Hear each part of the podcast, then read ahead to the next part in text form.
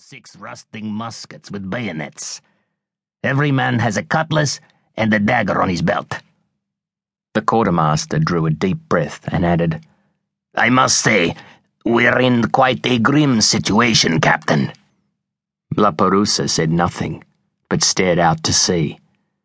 He was not an overly pious man, but could not remember ever having prayed as fervently as he had in the previous two days.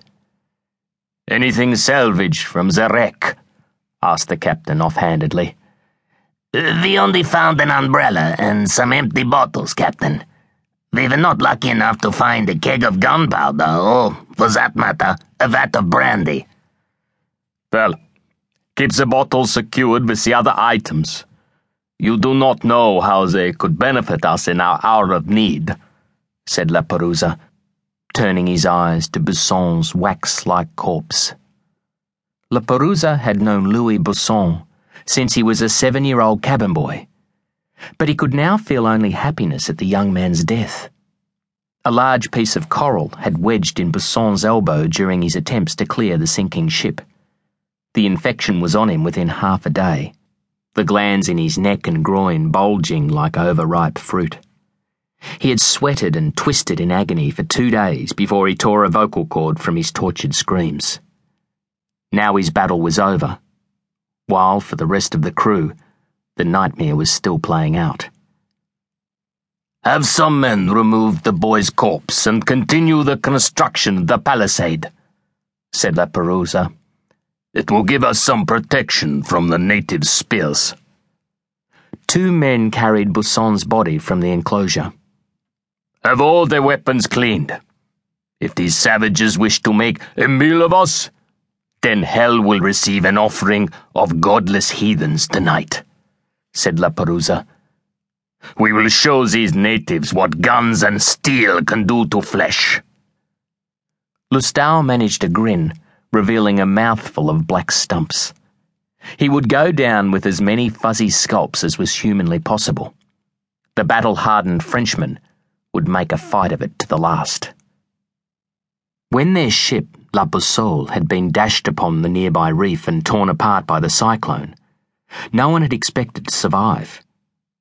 But by morning the winds had eased and 17 men, one dog, and hundreds of rats had made it to shore. That was 10 days ago. The dog had since been eaten, and the sailors' greatest fear was being realised. They were shipwrecked at the end of the earth. Their accompanying ship, L'Astrolabe, had manoeuvred away from the reef and, by some miracle, had continued out to sea unharmed. Having seen the fate of La Boussole, surely L'Astrolabe would return to rescue the survivors. But where was she? Of the sailors that had survived the wreck, several were injured or had their lungs flooded with seawater.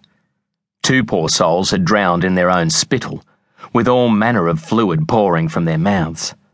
Another died from blood loss, having had a large oak splinter pass through his leg. However, for the lucky survivors, the real horror started three days after La Boussole had run ashore, when two of the crew disappeared. The crewmen, one from Stockholm, the other of Swiss origin, had gone off to gather fruits and root vegetables in the interior of the island, which they believed to be deserted. An armed party went out in search of the two men when they did not return but found not a trace of them.